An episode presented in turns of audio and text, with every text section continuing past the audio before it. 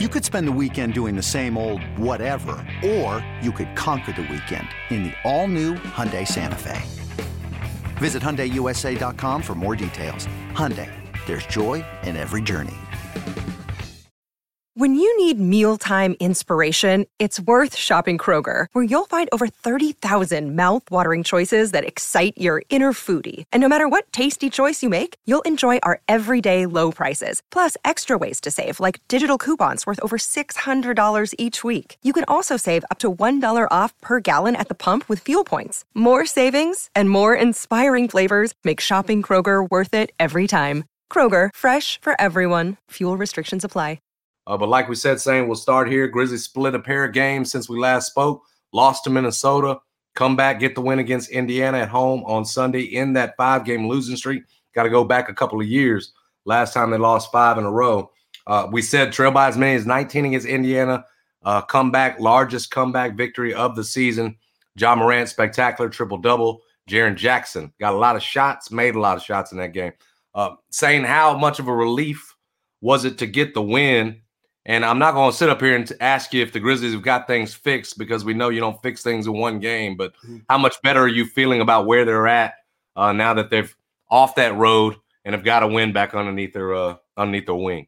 It's it's a big deal, man. If you'd have lost this six straight game, especially losing it back at home, Indiana team that's still not full strength, uh, we would have had a really gloomy conversation today. But Yeah. winning that game, especially like you said, coming back down 19 was a necessary win uh, to come back home. Like you said, seven games left into the All Star break. Uh, wait, you still you still can you know make make heat in this next seven games. You can really you know kind of gain some ground on Denver and some separation between teams like you and Sacramento. Um, it's gonna be it's gonna be a nice stretch of games. You got some winnable games in here. You got some games that you're you you might not be favored in, but um, yeah, it, it really is really good to come back and get that win to look kind of like themselves again. To see Ja and Jaren, uh, and every time Ja and Jaren have a good game at the same time, big games at the same time, all the old videos come out of when they were you know 19 year olds on the team. All the all the old stuff comes out, you know, with them when they were um, young rookies on his team, rookies and sophomore on his team. Um, so anytime you see those two guys have a big game together at the same time, it's always good. And it kind of proves that theory, man. If you've got those two star players, you're going to be a good team. And when your two stars were, were stars of the night against Indiana, you saw just with just that alone, with no Desmond Bane, no Steven Adams, Dillon Brooks didn't have a good game. Ziaire Williams, you know, he, he was, you know, he was fine, he was decent. But just those two guys alone having two monster games was enough for you to beat an Indiana team. So that's that's one piece of optimism I definitely uh, pull for that game.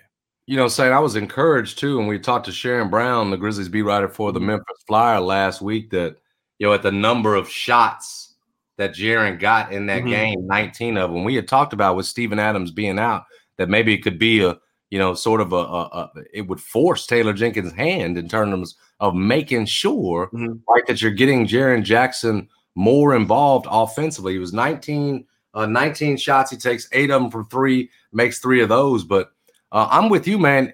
As long as you've got those two, you're going to be in most games, especially against Mhm. mediocre competition. But saying, can, can we keep him involved in that way? Do you, you know what I'm saying? Hopefully, Yeah.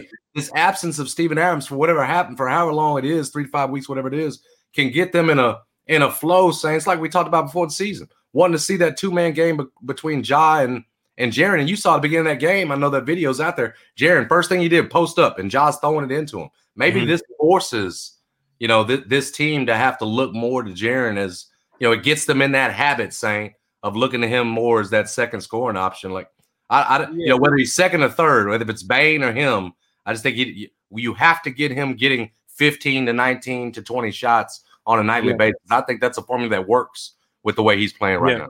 It should be regardless if, if Desmond Bane's playing where he's playing well, but he's playing bad. Um, I think you should always start the game getting Jaren. There's some things about basketball that just work, man. Throwing it to the tall the tall guy works. You know what I mean? So um getting Jaren going, I think would be crucial to open up so many things.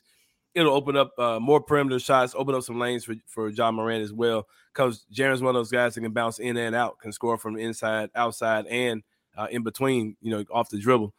So um, I think it's very important to get him going, to get his confidence going. I don't think it was a coincidence in the game where he had almost 30 points that he had five blocks as well.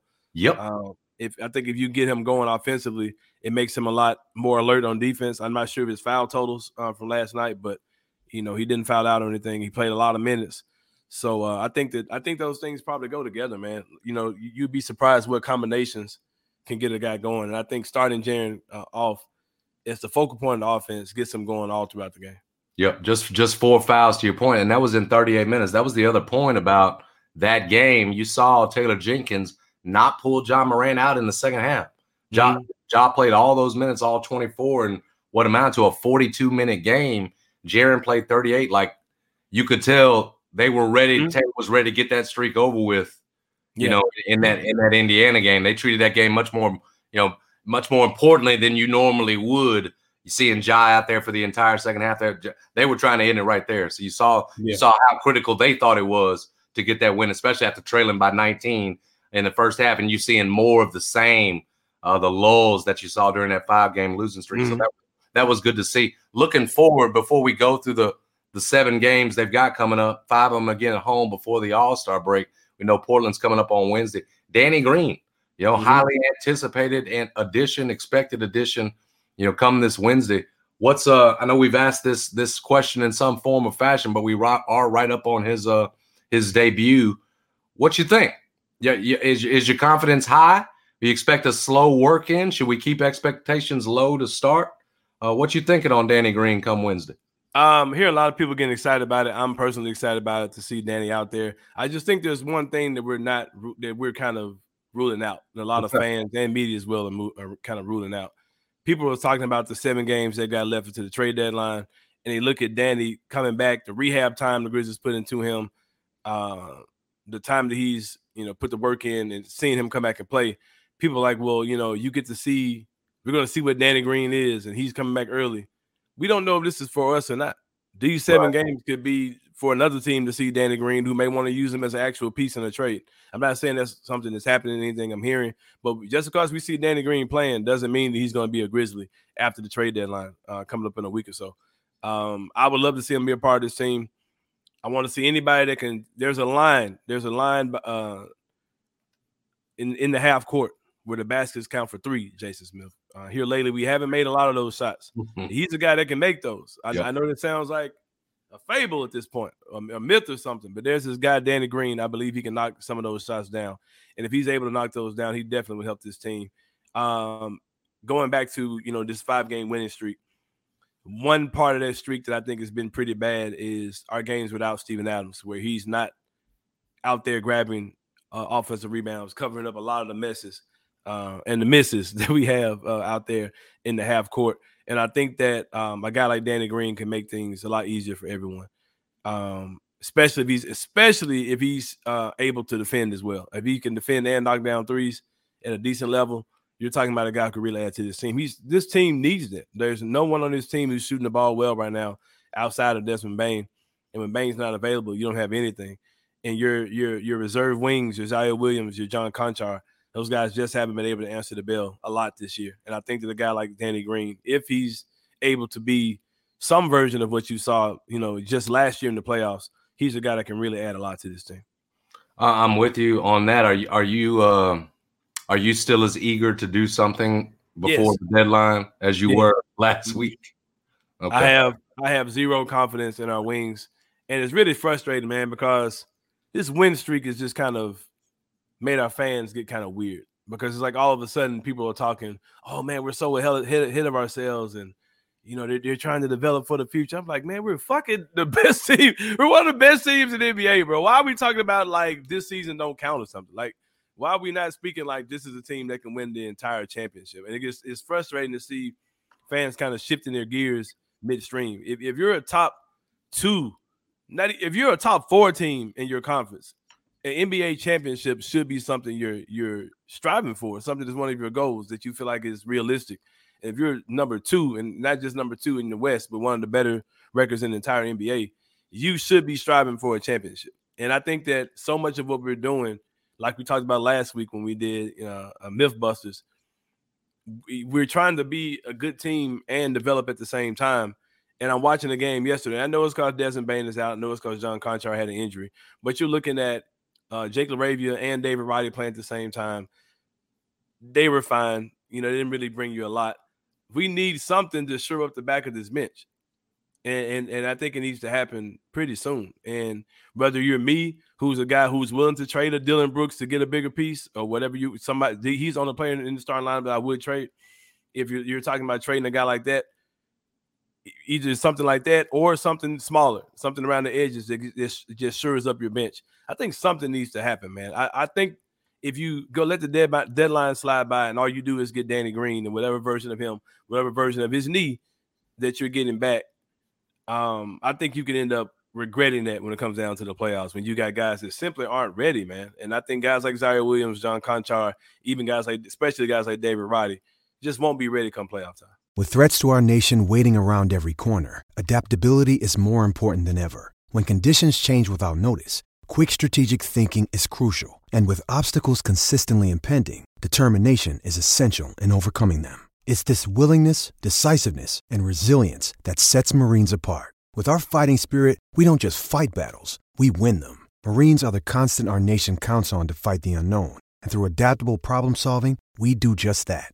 Learn more at marines.com. Um, seven, like we said before the All Star break, Mm-hmm. starting Wednesday, saying with Portland. Then you go uh, one of the two road games in that stretch is at Cleveland, a game that was super That's tight. Yep. Yeah, it should be. Cleveland certainly feel like they owe you after uh, Brooks gets the block there at the end of that game to win it. Then you you get Toronto, Chicago, Minnesota, all at home, where you've won eight in a row and you've got the best record in the league. Then you're at Boston, uh, again another tough one. Then you've got Utah at the house before the All Star break. So again, Portland at Cleveland, Toronto, Chicago, Minnesota at the house, at Boston, Utah to close it out at home. Again, five of those seven at home. What's uh what's fair to expect? What can can they can they can they get hot before the All Star break? Is that is that asking a lot with Steven Adams being out? if you can find a way to, I think the Portland game is very winnable uh, Wednesday. I think if you can find a way to get past that Cleveland game, and then Mhm. you're looking at maybe a four, maybe five game winning streak, you know, closing that out in Minnesota, it makes that Boston game look really sexy. ABC Um, game too, yeah. ABC national TV game on a Sunday afternoon. It makes that game really sexy if you can pull off, you know, five in a row against Boston. And then, of course, you get Utah in your final game. Um, if uh, uh, you need to get five out of those seven, which means you're gonna have to either either beat, um, yeah, you need to get five out of those seven for sure, man. And, and that means you're gonna have to you're gonna to take care of business against Minnesota. Minnesota's beating you two games in a row. Um, you got to you got to take care of business against them for sure. A team that's you know one of your rivals. Five and seven would look real good out of this next seven for sure. And I think Yeah. that's very realistic. I think it is too, especially considering what this team has done at home, Mm-hmm. 21 and three. Uh, they could they could very well win all those games at home, Mhm. having won the eight straight that they have. They that's where I mean Memphis's role players have played better at home, and it you know it just it's usually a rule in the NBA, and it's certainly been the case. Uh, it's been the case for the Grizzlies, no question about it. So they'll pick back up action again uh, Wednesday against Portland. I believe that's an early tip. Yeah, 6 p.m. tip. Mhm. Uh, so we'll be talking about that when we get back in here later on in the week.